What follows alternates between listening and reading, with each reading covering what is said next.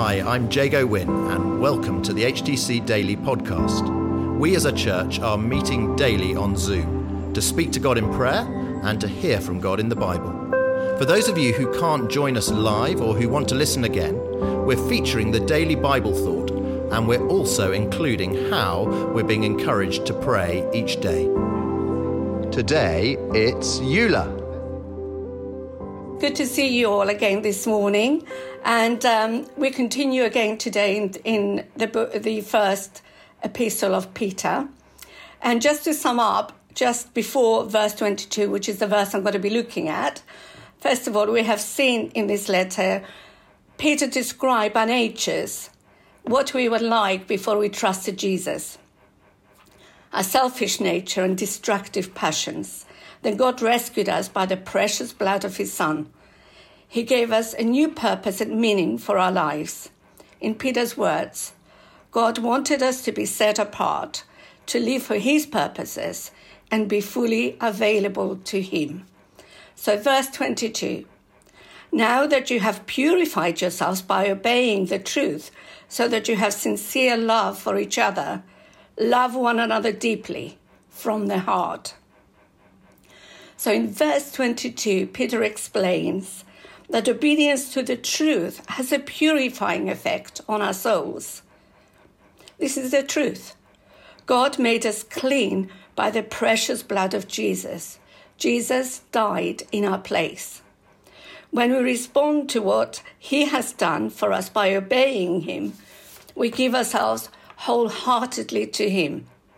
We align ourselves with His will ready to be used for his purposes. Once we've done that, then we find true freedom. And this true freedom shows itself, first of all, by giving us this incredible love for each other. And the Greek word used there is Philadelphia, which is agape love for our brothers and sisters around us. We're also free to love extravagantly and authentically. This is love that goes all the way, not just a little bit of love when we feel like it, but it's a love which is intense. Because the last word in verse 22, the Greek word, is a word called ektenos, which means at full stretch, in an all manner, with intense effort. Sometimes, when we want to express how much we love somebody in our family or maybe a child, we say, I love you to the moon and back. We try to find words to express that enormity of love. And this word, ektenos, goes beyond that to the full extent of our being, loving other people. And the reason why this is important is because this kind of love has the power to heal and to transform those around us. It is demonstrating Jesus' love, the kind of love that Jesus showed when he walked amongst us. And this brings the reality of God's kingdom in our midst.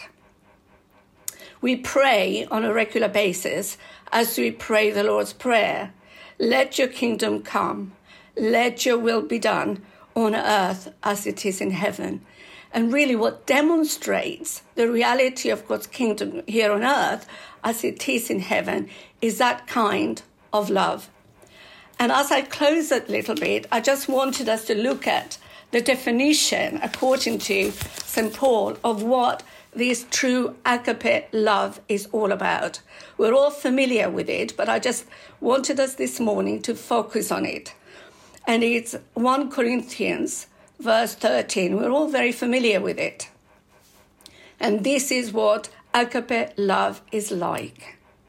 Love is patient, love is kind, it does not envy, it does not boast, it is not proud, it does not dishonor others, it is not self seeking, it is not easily angered, it keeps no records of wrongs Love does not delight in evil, but rejoices with the truth. It always protects, always trusts, always hopes, always perseveres. Love never fails. Amen. Thank you, Eula. And today we prayed that we might be a church, HTC, that loves each other deeply. And we also prayed uh, for the leadership of the Church of England with the General Synod taking place at the moment. Thanks so much for praying.